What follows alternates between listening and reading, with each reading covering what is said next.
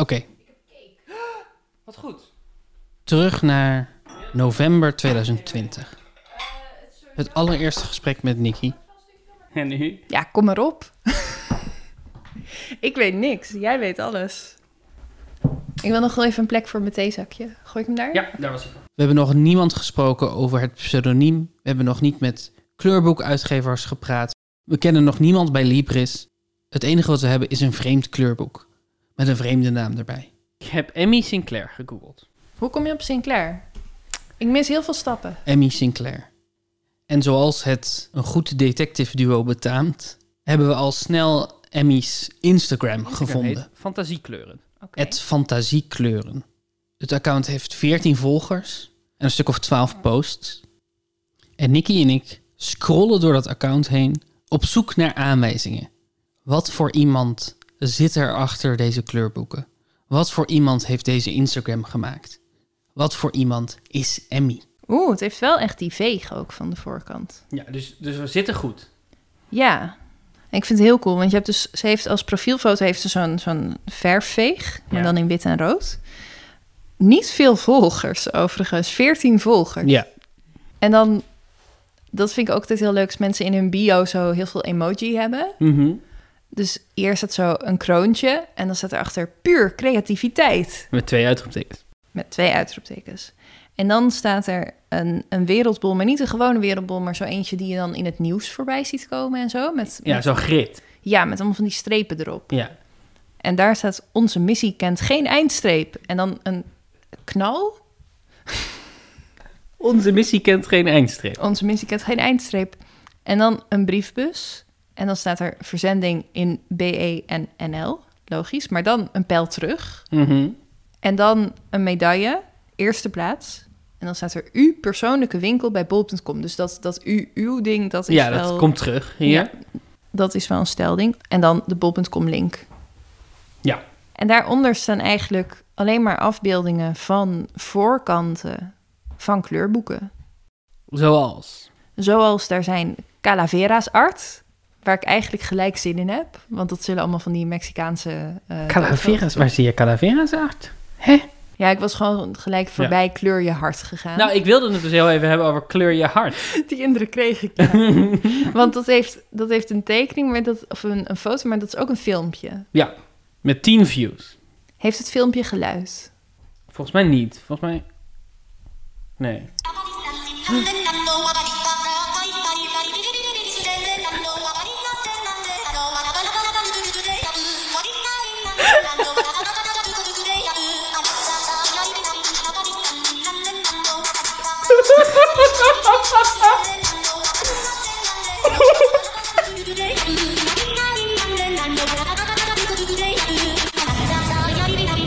Wie is Emmy? Een zoektocht naar de geheimzinnige maker van het vreemdste kleurboek aller tijden. Aflevering zes. Onze missie kent geen eindstreep. Dat is toch helemaal niet anti-stress? Kan je vertellen wat je ziet en hoort? Als je wil. Jules? Ik weet niet of hij ons nog kan horen. Ik weet ook niet of Jules nog hoort. Volgens mij komen we er niet bovenuit. Hij is er gewoon helemaal in aan het opgaan. We zien tussen Jules op Zoom gewoon heel geconcentreerd naar zijn scherm zien kijken. Oké. Okay. Ja, het was, ik, heb, ik moest mijn geluid iets zachter zetten. Mm-hmm. Want het... knalt echt je headphones in. Maar, uh, nou, ik, uh, het, ik moet er bijna even van bijkomen. Dit is Jules de Keiser. Jules heeft achtentwintigduizend volgers op Instagram. Het Parool noemde hem een meme-koning. En elke dag vult hij zijn Insta met photoshops, grapjes, geinige screenshots en foto's van Guus Meeuwis. Wij wilden met hem zoomen in de hoop dat hij ons kon helpen de Instagram-pagina van Emmy beter te begrijpen. Een enorme slideshow met verschillende versies van de kleurboeken van onder andere Stephanie en onder andere Emmy. Mm-hmm. En daar overheen zit een soort van eclectische remix van... Ja, daar hoef je geen uh, internet Peter R. de Vries voor te zijn, maar dit is... Dit is ja, het meisje met de prei. Die, die Finse Jap- en Japanse ja, dat muziekje wat ooit door Jamba natuurlijk de wereld in is ge- geroepen. Eindelijk, het meisje met de brei op jouw mobiel. Uh, ik vind het heel bijzonder dat ze dat hieronder hebben gedaan. Maar ik weet ook dat er heel veel uh, remixes van uh, dit nummer zijn.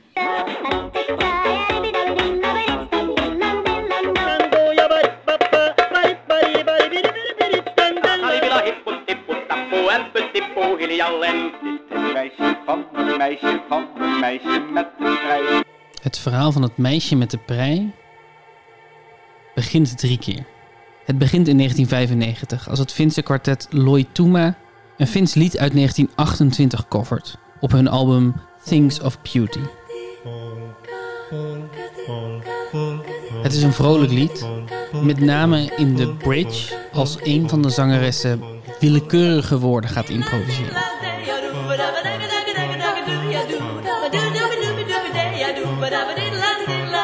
Het begint als iemand een gifje maakt met beelden uit de Japanse anime-serie Bleach. Het is het beeld van het personage Orihime Inoue die met een prei zwaait. Ze zwaait precies één rondje met een prei. En het verhaal begint voor de derde keer in tweeduizend zes. Als op LiveJournal de Russische gebruiker Green een filmpje plaatst waarbij hij de a cappella versie van Ivan Polka plakt onder het gifje van het meisje dat met de prei zwaait. Mijn persoonlijke geschiedenis met het meisje met de prei, dat gaat echt terug naar toen ik volgens mij nog op de middelbare school zat. Namelijk dat je op, op, naar televisie keek en er was er altijd een reclame van Jamba. Dat waren de beltonen die aan jou als, als uh, puber uh, met alleen maar uh, uh, prepaid uh, telefoon, uh, die werden aan je verkocht. Dani, het draakje is er weer. Deze keer heeft hij een prachtige liefdesbrief gekregen van Amy, zijn vriendinnetje. Deze liefdesringtoon is nu gratis bij ons unieke mega-abonnement. Voor de Realtoon S M S D één. En uh, dat was echt een hele populaire. Koop nu de ringtoon van het meisje met de prei. Ja, Jamba. Dat, en dan hoor je... Dat hoorde je altijd erbij. Ja, dat wilde hij eigenlijk wel kopen, maar dat mocht natuurlijk niet, want Jamba, dat, daar ging al je geld naartoe. Als het wel had gemogen van je ouders, had je hem dan als ringtoon gewild zelf? Ja, daar kan ik echt, echt volmondig ja op zeggen. We moeten ervan uitgaan dat elke keuze die Emmy maakt iets zegt over haar. Niemand kent het medium Instagram zo goed als Jules. Hij is de perfecte persoon om met ons door te denken wat voor iemand er achter deze keuzes zit. Wat we je net hebben laten horen is eigenlijk onze eerste... Um, geeft ons een beeld van wie daarachter, wie Emmy Sinclair slash Stephanie Jakke is. Wat ik vooral niet snap, is dan wil je mensen met heel veel anti-stress-achtige uh, dingen eigenlijk blij maken, maar dan zet je er zo'n stressvol nummer onder. Dat, ik snap dat, dat, dat vind ik gewoon... Dat, De grootste, een van de grootste vreemde dingen. Hè? Je hebt ook rustigere versies van dit nummer, hè? Ja. Ik denk dat eigenlijk iedere versie van dit nummer rustiger is dan deze versie. Ja. En wat ik ook, wat ook een andere gedachte was die ik had, is dat Jamba... Eigenlijk is het eerste waar jij moest denken was Jamba, toch? Ja. Oké, okay, even wat context voor de mensen die niet in hun vormende periode zaten toen Jamba een ding was. Jamba was een bedrijf dat ringtoons verkocht voor op je mobiel. Dit was een tijd waarin je niet zomaar elk M P drietje als ringtoon in kon stellen. Maar als je bij Jamba een ringtoon bestelde, dan kwam die binnen op je telefoon. En dan kon je bijvoorbeeld het meisje met de prei als ringtoon krijgen. Wat ze er daarbij niet altijd bij vertelden, was dat die bestelling ook een abonnement was. En dat kon vrij snel leiden tot gigantische kosten voor de abonnementshouder. Niet heel jovel, vooral omdat de gebruikers waar Jamba zich op focuste overduidelijk jonge mensen waren. Pubers met weinig geld die het om een of andere reden heel belangrijk vonden om een unieke ringtoon te hebben. Jamba was een enorm succesvol bedrijf en ringtoonreclames waren een big fucking deal. In tweeduizend vijf was veertig procent van de reclameinkomsten van M T V afkomstig van ringtoonreclames. En toen kregen we smartphones, kregen we de iPhone, konden we dat allemaal zelf instellen op onze telefoon en heeft niemand meer iets van Jamba gehoord. Jamba kennen we allemaal, of herinneren we ons, als oplichters. Jamba was... Ja, maar... was daar moest je niet intrappen. Ja, inderdaad, dat mocht niet van je ouders. Oh, nee, niemand. niemand. Ja, er waren een paar die het dan wel uh, deden. En die, daarvan hoorde je echt uit je klas, of je neefje, je nichtje, dat die echt problemen hadden. Ja. Nou, problemen, die uh, hadden echt uh, geld, geld verloren. Ja. Ja. Dus waarom zou je, als je zelf een, een kleurplaatoplichter bent... Hmm. waarom ja. zou je dan een oplichtgerelateerd muziekje... onder je Instagram-reclame zetten? Wil Emmy slash Stephanie ontdekt worden? Is het een waarschuwing eigenlijk? Maar denk jij dat Jamba toentertijd de rechten had over het meisje met de prei? Ja, dit klinkt misschien een beetje als een random vraag vanuit het niets. Maar je moet goed onthouden dat mijn hoofd op dit moment vol zat met gedachten over kopiëren, diefstal, het internet, auteursrecht. Oh, um, nee, dat, dat moet toch wel. Als je er zoveel geld aan wil verdienen. Ja, ik zit erover na, want het is niet per se makkelijk. Maar dit weet Wie je... heeft de rechten? Uh, precies. Het, dit is dus, het is een Fins, een op, een Fins opname van een nummer. Ja. Wat op een gegeven moment door iemand op internet onder een Japanse uh, gifje eigenlijk is gezet. Ja. Wie, wie is dan de kunstenaar? Wie is de auteur? Uiteindelijk is denk ik de, de auteur is toch de, de, de band die het zingt. Van, een, van de muziek wel, maar van het beeld niet. Nee, dus nee, nee, dan heb je dus twee is uh, rechtmatig eigenaar. Want waarschijnlijk moet je voor die anime kosten ook wel betalen. Denk je dat degene die de twee heeft gecombineerd... en die daarmee het fenomeen het meisje met de prei heeft gemaakt... denk je dat, dat die ook, ook rechten heeft gekregen? Of, of hoe heet het, uh, geld heeft gekregen? Omdat het natuurlijk, ze halen van beide kanten van de wereld iets samen... waardoor het misschien weer een, um, een nieuw creatief idee is... waar je dan zelf misschien... denk van, hé, hey, zie je, we hebben dit zo samen bedacht. Dus het is bijna dan je eigen creatie geworden of zo. Je hebt een beetje gewoon gejat en daar uiteindelijk van... Uh, een beetje heel, heel postmodern iets van gemaakt. Ja, maar ik, ik geloof dat ik dat ook wel echt vind. Dat degene die het samen heeft gevoegd... Dat dat de die, maker is van het meisje. Dat is de maker, want de meme is ja. niet het liedje. En de meme is niet een meisje dat met een prei ronddraait. De meme is het liedje met het meisje. Ja. Dus eigenlijk ja. moeten we wel... Het is waarschijnlijk niet zo dat de eerste maker... en het is waarschijnlijk ook heel moeilijk om erachter te komen... wie dan de maker is, want mensen pleuren gewoon iets op internet. Ja. En dat wordt dan gelijk gedownload en weer opnieuw ergens geüpload. Maar dat zou wel degene moeten zijn... die van Jamba de auteursrechten krijgt, ja. Maar ook de band, toch wel? Ook de band. Ik denk zestig, twintig, twintig. En, wat, en wat, waar gaan die getallen dan naartoe? zestig procent voor de meme-maker. Ja. twintig procent voor de muzikanten. twintig procent voor de anime mensen en niks voor Jamba. Dat gaat niet ja, goed, hè? Dus wel een business model van niks. Klopt iets niet in mijn som.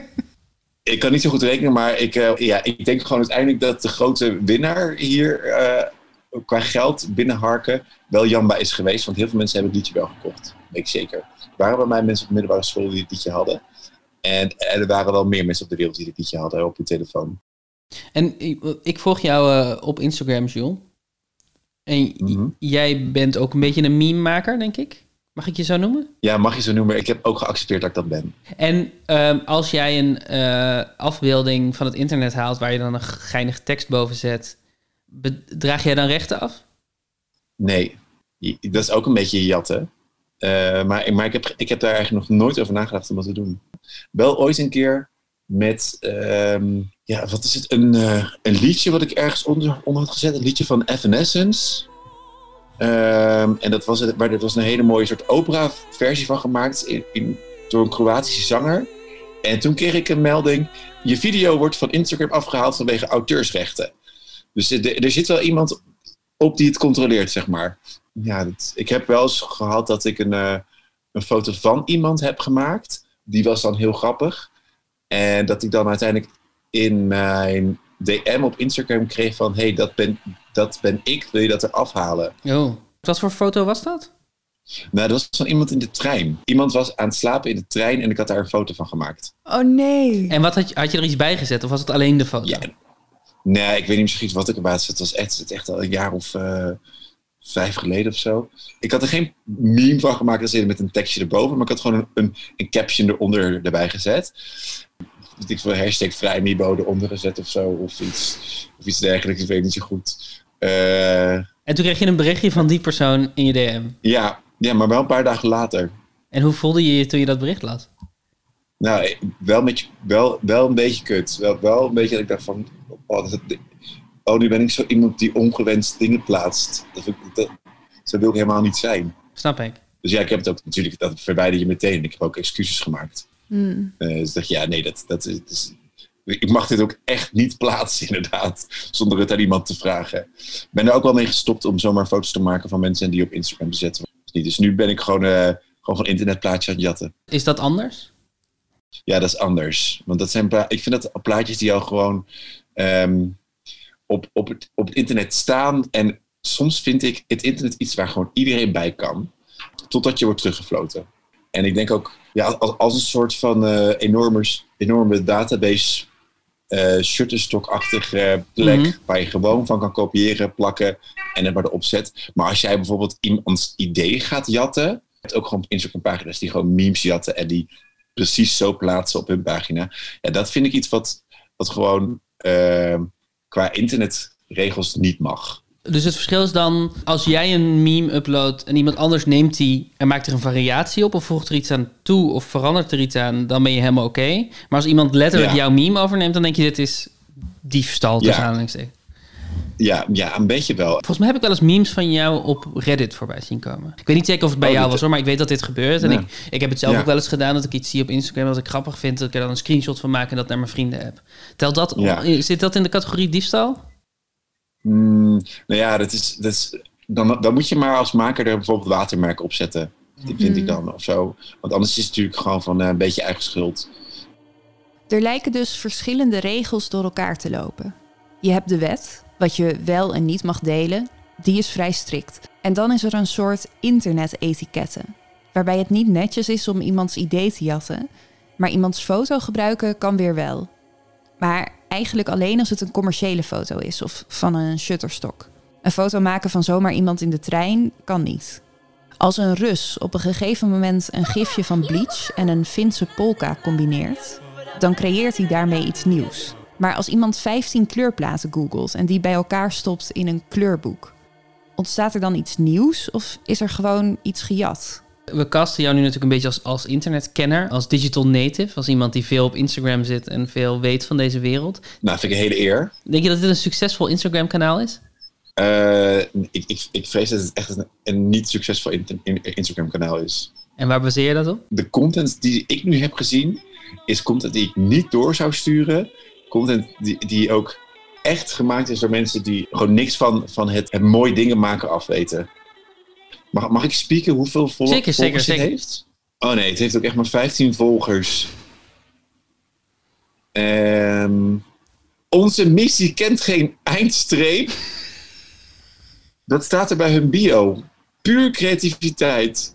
Onze missie kent geen eindstreep. Dit, dit vind ik, dat maakt het heel erg eng. Ja, hoezo eng? Deze mensen gaan, deze mensen gaan door tot het bittere eind. en, en daarna.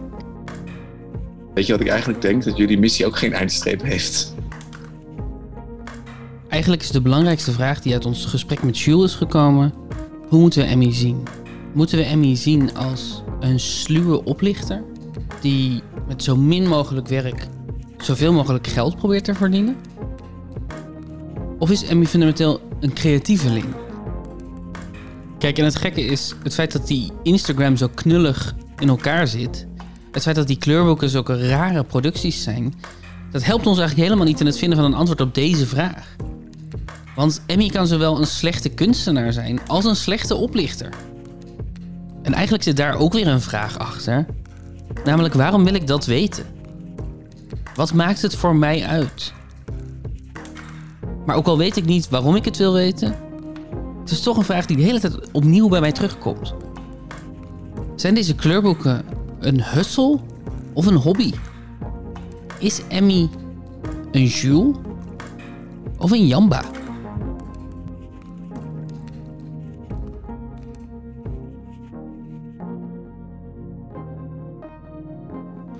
Zometeen Sensitivity Confidential.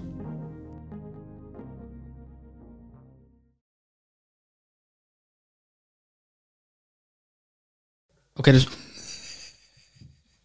Lach je me nou uit? Een beetje. Maar ik ben ook gewoon heel erg fan van de recorder aanzetten en dan twee seconden lang zo. Ik moest, even, ik moest heel even zenden. Nee, je even moest even in het moment. En dat is goed. Ik ben er even ingedoken in het hele Sensitivity Confidential ding. Mm. Dus het is heel even geleden dat we, dat, dat we het laatste gesprek hierover hebben gehad. Dus Ter reminder. Het staat op de kleurplaten. Ja, het staat niet op alle kleurplaten. Op bol punt com gingen we kijken naar, de, kunnen we, naar verschillende boeken, kleurboeken. Ja. En toen ontdekten we dat bij verschillende kleurboeken dat er Sensitivity Confidential stond op de kleurplaten. Ja. Hmm. Er staat onder in beeld Sensitivity, dubbele punt, Confidential. Dat klinkt niet goed. Het staat op elke pagina. Is dit uh, eigenlijk iets, een C I A-document wat we hebben? Ik heb even uitgezocht welke kleurboeken Sensitivity Confidential erop hebben staan. Ik geloof dat wij het bij schizofrenie zagen. Mm-hmm. Maar er zijn best wel veel van de kleurboeken die Sensitivity Confidential erop hebben staan. Weet je hoeveel kleurboeken Emmy heeft uitgebracht? Ja, volgens mij een stuk of veertig. zesenveertig.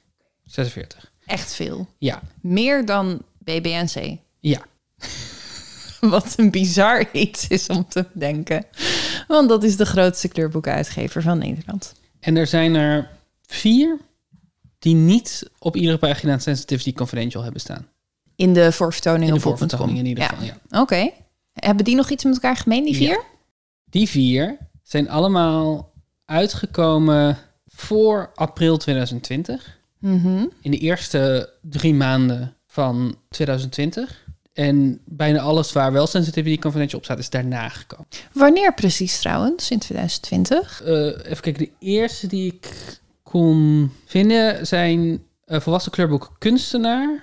Volwassen kleurboek De Grote Uitdaging Antistress voor Iedereen. Dat is degene die we hebben. Waar het maar allemaal ik bedoel, welke maand? Welke datum? En, ja, daar kom ik. Okay. En de kleurboek voor volwassenen Flower Power. Mm-hmm. En die zijn allemaal in januari tweeduizend twintig uitgekomen. Oh, oké, okay. Dus wel echt voor de coronaverveling. Voor de coronaverveling. Dat zijn de enige vier... Ook die en de grote uitdaging Mozaïek mm-hmm. hebben geen Sensitivity Confidential op pagina staan in voorvertoning. Mozaïek, Flower Power, Antistress en... Kunstenaar. En dat zijn ook de enige vier kleurboeken die zijn uitgebracht onder de naam Stephanie Jakke. Oeh. Dus er zijn een aantal kleurboeken die zijn uitgegeven onder de naam Emmy Sinclair. Op de voorkant ook. Mm-hmm. Dus het gaat over de voorkant. Want ze staan in het systeem allemaal als Emmy Sinclair, maar op de voorkant. Ja. Er zijn er vier die zijn uitgegeven onder de naam Stephanie Jakke. Dat zijn de enige vier waar niet op staat Sensitivity Confidential. Ah. Ja.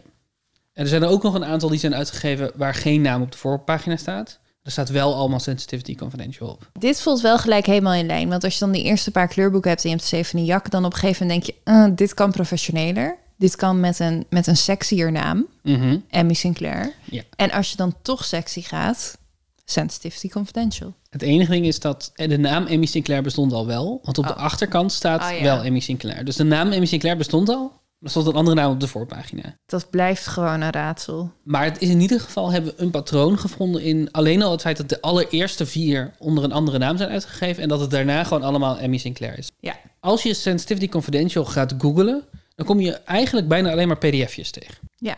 Waar dit ook weer onder staat. Op zich lijkt me dat niet heel raar. Want? Nou, ik stel me zo voor dat het een watermerk is dat een of ander programma op een pdf zet. Ja. Uh, wat je ergens uploadt omdat het een voorvertoning is. Ja, dus dat klopt, denk ik. Het eerste wat ik tegenkom is een document van Proximus. Proximus is een Belgisch internetprovider. Mm-hmm. Proximus. Think possible. Toch weer Belgisch. Interessant. Precies. Nou, dan kom ik een aantal versies van het kleurboek zelf tegen. De, het Centraal Boekhuis heeft een online platform waar ik het, het kleurboek in tegenkom. Dan kom ik de Triathlon van Brugge tegen. Cool. Uh, maar ja, het is gelukt. En eens dat ik, dat ik van de fiets kom uh, en uh, ik zit bij de leiders, dan weet ik dat normaal gezien in het lopen geen probleem is. Het is gewoon alleen maar, altijd goed. Er staat verder geen tekst op. Het kaartje van de route. Ja. En dan Sensitivity Confidential eronder. Dat is het hele pdf. Dat is wel cool. Het maakt het ook gelijk zo'n... Ik vind Sensitivity Confidential ook zo'n uitspraak... zo'n Mission Impossible-achtig ding. En ik denk ja. wel dat het je triathlon cooler maakt... als Absoluut. Je een kaartje hebt met de route... en dan er nog opzet Sensitivity ja. Confidential. En dan komen we ook bij een aantal Braziliaanse documenten... en een aantal Amerikaanse documenten. Ah. En daar moeten we een onderscheid gaan maken. Want er zijn namelijk twee versies... van Sensitivity Confidential documenten. De ene zijn degene waarbij het in het midden staat... en niet schuin gedrukt... En de andere zijn waarbij het links staat en wel schuin gedrukt. En dat is die van Emmy, toch? Nee, die midden, is midden niet schuin gedrukt is die van Emmy. Oh, in mijn hoofd was hij schuin gedrukt. Nee, hij is niet schuin gedrukt. Okay. Het is iedere keer hetzelfde lettertype. Proximus is midden, niet schuin gedrukt. Triathlon Brugge is midden, niet schuin gedrukt. En bijvoorbeeld die Braziliaanse, die is links. Oké, okay. oké. Okay. Dus ik heb een soort verzameling gemaakt van bestanden... die allemaal midden... niet schuin gedrukt zijn. Want ik denk dat dat het programma is wat we zoeken. Ja. Wat ik onder meer ben tegengekomen is een document over de derde zondag van het vasten. Oké. Okay. Van een Belgische kerk. De grillige weg door het leven. De grillige weg naar Pasen. Maar hoe bedoel je een document met gewoon het programma of zo voor um, die mis? Dit evangelie laat op een treffende wijze zien dat ook Jezus boos kon worden wanneer er een ontoelaatbare grens wordt overschreven. Ja, programma voor een mis. Ja, het is, ja en uh, liedteksten en bezinningsteksten, ja. Dat soort dingen. Ja, ik zeg nogmaals, dat is het programma voor een mis. Een PowerPoint over witte wijnen uit de Jerez-regio. Jerez? Jerez, denk ik. Regio. Dus dat is een, een PowerPoint die hij heeft gegeven, want er zit geen tekst bij. Daar staat op, op iedere slide, sensitivity confidential. Je kan het alleen soms niet zien, want soms staat er een plaatje overheen, wat hij er overheen heeft gezet, maar dan staat het nog steeds daarachter. Dat is ook raar, want dan zit het standaard in je PowerPoint-programma. Precies, uh, dat is een goede, dat is een goede conclusie. Ik heb een, Scherp, hè? Ja. Ik heb een document van Beursfoon. Uh, we zijn ooit begonnen natuurlijk zelf met beleggen. Dat ging hartstikke leuk. In deze gids leggen wij u graag uit hoe ons systeem werkt en hoe u daar als belegger van kan profiteren. Dat is, dit heeft iets met trading te maken. Ik uh, geloof het aandelen. Gelijk. Ik ben ook gelijk afgehaakt mentaal. Ik heb een uh, checklist list voor de ouders die bij Dino Brussels de ploegwerking doen. Wat? Wat is Dino Brussels? Dino Brussels is een basketbalteam. Is het een dinopark? Oh. Brussels basket team. Mm-hmm. Eerste wedstrijd bar openen, dertig minuten voor wedstrijd aanwezig zijn. Bestuur ja, komt langs met sleutel, precies. Chips, et cetera. In kastberging beneden, slotcode triple x. Waarom weet ik dit? Waarom weet ik de code van het slot van de Maar triple x, chips. Dan is het toch redacted? Dan weet je het toch niet? Of ik maak jij er nu code, een Nee, ik denk van. Dat de code triple x is, is. Nee, dat denk ik niet. Maar waarom zou het er anders staan? Ja, omdat het nog ingevuld moest worden. Wie doet er nou triple x voor zijn code? Dan heb ik een draaiboek voor een memorial. Hoeveel heb je er? Ik ga er gewoon eventjes door, doorheen. maar, nee, maar je, besef, ja? Ik heb niet gegoogeld op alleen maar Nederlandstalig. Oh, dus het feit, en de ja. zoekterm is sensitivity confidential. Ja. Ik heb niet gegoogeld op België. Maar bijna alles, los van Beursfoon, is alles wat we tot nu toe hebben, is Vlaams. Kijk, het is goed dat je dit even onderstreept. Ja. Dit maakt het een stuk interessanter. Dus iedere keer als we een Nederlands resultaat krijgen, bevestigt het, uh, het vermoeden dat hier een soort dat deze instanties of deze plekken waar deze dingen zijn gemaakt iets met elkaar gemeen hebben. Ja. De memorial van een uh, sporter die wordt. Het is een zwemwedstrijd. Maar die is dood. Het is een, denk ik een zwemwedstrijd ter nagedachtenis aan iemand. Verdrietig. In Vlaanderen is dit. Mm. Ik heb een handleiding voor copydealing punt n l. Uh, Nog handelen. meer beursdingen. Nog meer beursdingen. Ik heb een presentatie voor iets wat Experience at Work heet. Is dat dan weer een PowerPoint? Een PowerPoint, ja. Uh, dat is een Vlaams initiatief. Het is een uh, plek waar mensen met minder carrière-mogelijkheden worden gekoppeld aan, aan bedrijven. Ik heb de Vlaams-Nederlandse, het internationale uh, Chow Chow-congres. Nee! Ja. Mag ik foto zien? Uh, ja, maar... Oh ja. Ik hou van Chow Chows. Wat zijn Chow Chows? Dat zijn van die hele fluffy hondjes met, met blauwe tongen. Ja, schattig. Kijk ze dan. Ja, die hebben dus in... Um, Echt hele fluffballen. In twintig achttien een congres georganiseerd in Rotterdam. En dat is een samenwerking tussen de Vlaamse en de Nederlandse Chow Chow vereniging. Waar was ik? Ja. Dan is er de jaarlijkse wijnverkoop van het oudercomité I H K A... in samenwerking met het wijnhuis Gouwsaert ten voordele van de leerlingen. Huh? Ja, dit is dus een... Uh, dit is een organisatie die wijn verkoopt aan oude mensen... en dan de winst daarvan aan basisscholen geeft? Ja. Voelt moreel dubieus. In welk land denk je dat ze dit organiseren? Ja, dat zal dan wel weer België ja, zijn. Ja, het is uh, toch een heel Belgisch ding. Ik weet het niet. Ik vind het ook wel iets voor Nederland, hoor. Ja, je kan dus... Ze hebben hele goede wijnen. Ze hebben een Chardonnay en een schone gevel. Dat is ook een Chardonnay. Het is gewoon helemaal net kaap. Zoals de N R C... die dan in het weekend allemaal van die bijlages met wijn erbij flikkert. Ja, ik blijf me gewoon altijd verbazen over hoe normaal we alcohol vinden. En moet je je voorstellen dat je daar... heroïne van maakt.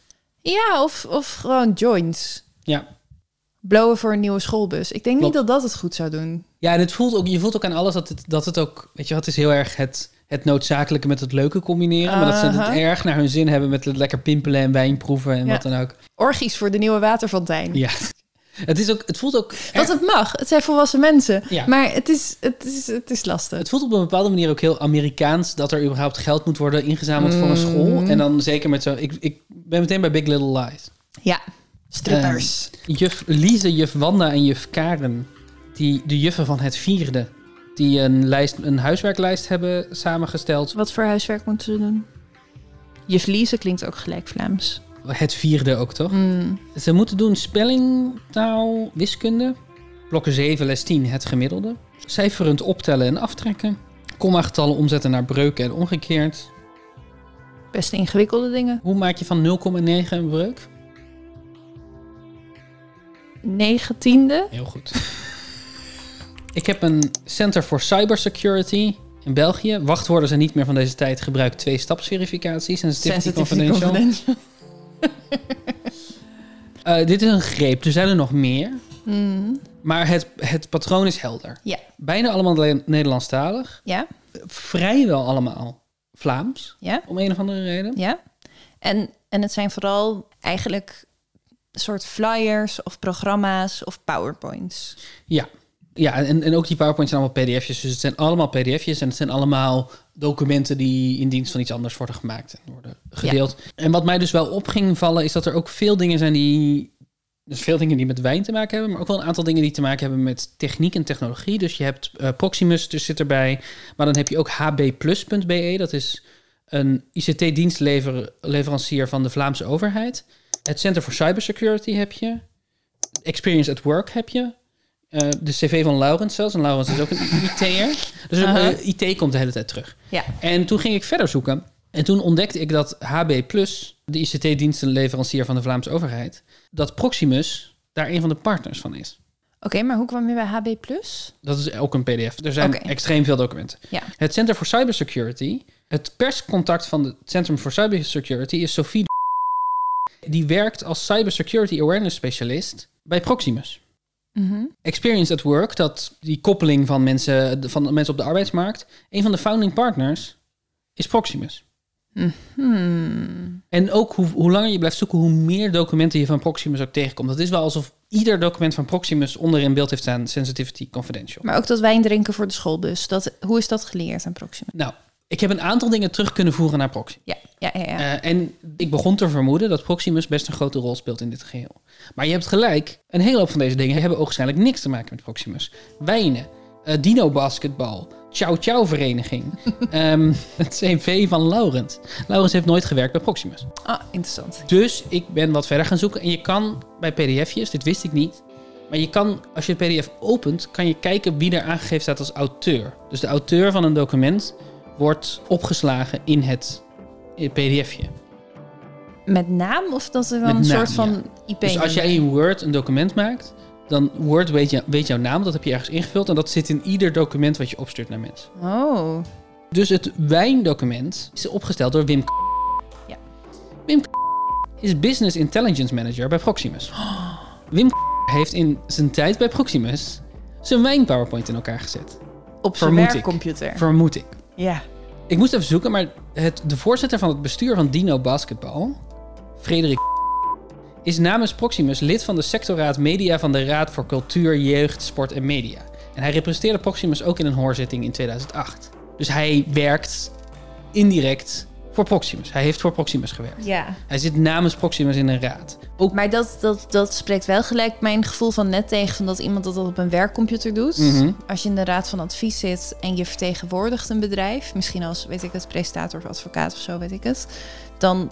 Dan zit je daar niet op kantoor achter die computer je ja. Chow Chow programma in elkaar te draaien. Weet je nog die wijnverkoop van die, ou- de, die oudercommissie? Jazeker. Siska, die in het oudercomité zat van de I H K, dat is de school, die heeft een zoon die tien jaar bij Proximus heeft gewerkt. Laurens zijn cv is niet opgesteld door Laurens zelf, maar door Ruben van die procurement assistant was bij Belgacom in tweeduizend tien. Belgacom is Proximus. Hetzelfde bedrijf. Hè? De Marathon Brugge, het document van de Marathon Brugge is opgesteld door Ivan die Solutions Engineers bij Belgacom. En Belgacom is? Proximus. Het draaiboek uh, voor, de, voor die zwemwedstrijd is opgesteld door Sascha van die Design Thinking Manager is van Proximus. En die handleiding Copy Dealing en die andere Beursfoon dingen, dat is allemaal gemaakt door Wesley die Key Account Manager is bij Proximus. Dus al deze bronnen, niet allemaal yeah. trouwens, maar vrijwel al deze bronnen heb ik terug kunnen brengen naar mensen die werken voor Proximus. Maar dit is zo'n raar ding, want jij presenteert dat nu als een soort van zo'n spinnenweb van allemaal mensen die met elkaar verbonden mm-hmm. zijn. Maar ik begrijp niet hoe dan. Want ook die ouderen van die, van die wijnschool, ja. De oudercomité, er zit iemand in het oudercomité. Nee, haar zoon die daarvoor ja, werkt. Die, blijkbaar delen ze een computer. Of blijkbaar heeft hij ja, iets ja, ja. geïnstalleerd op haar computer voor zijn werk. Ja, dat moet het dan bedoel, toch zijn. Want als geen, hij al werkt, dan delen ze toch geen computer? Het kan geen toeval zijn, toch? Dat ik al deze mensen terug kan nee, brengen naar Proximus. Nee, zeker niet. Nee, het is geen toeval. Maar ik probeer me gewoon gelijk voor te stellen van wat het dan is. En in het begin was dat eerste antwoord van ze zitten op hun werkcomputer privé dingen te doen. Dat is de meest logische. Ja. En dan, oké, okay, misschien hebben ze een werklaptop. Mm-hmm. Maar zodra je dan zegt, ja, haar zoon werkt ervoor. Nou ja, misschien heeft zij de oude werklaptop overgenomen. Misschien, of, hij, of heeft hij het document voor haar opgesteld. Dat kan natuurlijk ook. Ja. Ik heb een paar van de dingen nog niet kunnen terugbrengen. Dus de Chow Chow vereniging. Iemand daar moet bij Proximus werken. Ik weet niet wie. De, de, de juffen van het vierde, weet ik niet. Mm. Zo zijn er nog een paar die, die onduidelijk zijn. Maar ik heb Proximus gemaild. Mm-hmm. Ik vond dat doodeng natuurlijk. Om, ja? Zelfs ja, het mailen? Nou, wat... Ik dacht gewoon, wie, hoe, gaan ze, hoe ga ik dit formuleren? Ik was ook een soort van... En, en ik, ik dacht, ik ben helemaal niemand. Dan gaan ze dan mee googlen en erachter komen wie... Ik, ik wist het niet goed, maar ik heb het wel gedaan. Heel goed. Geachte, goed, in verband met een onderzoeksjournalistiek pro- project... Ja. Mail ik u met een wellicht ongewone vraag. Het viel me op dat veel door Proximus-medewerkers gedeelde documenten... online onderaan de pagina de volgende tekst bevatten. Sensitivity confidential. Ik vroeg me af of u mij uit kon leggen wat deze tekst betekent... en waarom die zo vaak opdoemt in memo's, documenten en PowerPoint-presentaties vanuit Proximus. Mm, een hele nette mail. Ja. Hoe heb je afgesloten? Alvast ontzettend bedankt voor uw antwoord. Met vriendelijke groet. Oh. Ik heb ook allemaal u en zo gebruikt... omdat ik wist dat ik met Vlaanderen aan het mailen was. Heel goed. Uh, beste Daan, excuseer ons voor het late antwoord... Binnen Proximus klassificeren wij documenten op basis van hun gevoeligheid. Mm-hmm. Dit gebeurt via de Azure Information Protection client... die op onze Office-toepassingen is geïntegreerd. Ja, je bent me nu al kwijt. Ja, dus ze hebben een systeem... wat is bedoeld om ervoor te zorgen... dat documenten die vertrouwelijk zijn... want dat is wat dat betekent natuurlijk, sensitivity confidential... dat die niet gedeeld worden. Dus ieder document wat wordt aangemaakt... iedere PowerPoint, iedere mail, ieder document... ieder Excel-schema... Uh, wordt geclassificeerd op één van drie. Dus je hebt top secret, je hebt, sens- je hebt confidential en je hebt public. Ja. En wat, hoe, hoe voorkomt dat dan dat het gedeeld wordt? Het staat er. Het is een, dus je zou dat moeten zien en dan denken... oh, dit mag ik niet delen, want het is confidential. Mm-hmm. Er zijn ook versies waarvan als je de mail stuurt... dat die zegt, ho, pas op, je bent nu iets aan het delen... wat nog confidential is. Ja, precies. Zij zeggen, standaard zijn alle documenten geclassificeerd als confidential. De gebruiker dient de klassificatie aan te passen volgens de aard van het document. Mm. Publieke do- documenten dienen geclassificeerd als unrestricted. Uh, publieke beschikbare documenten zou je dus enkel met dat laatste label mogen terugvinden. Gezien we binnen Proximus het label confidential als standaard gebruiken... durven medewerkers dit wel eens vergeten aan te passen. Medewerkers durven het vergeten aan te passen. Mm.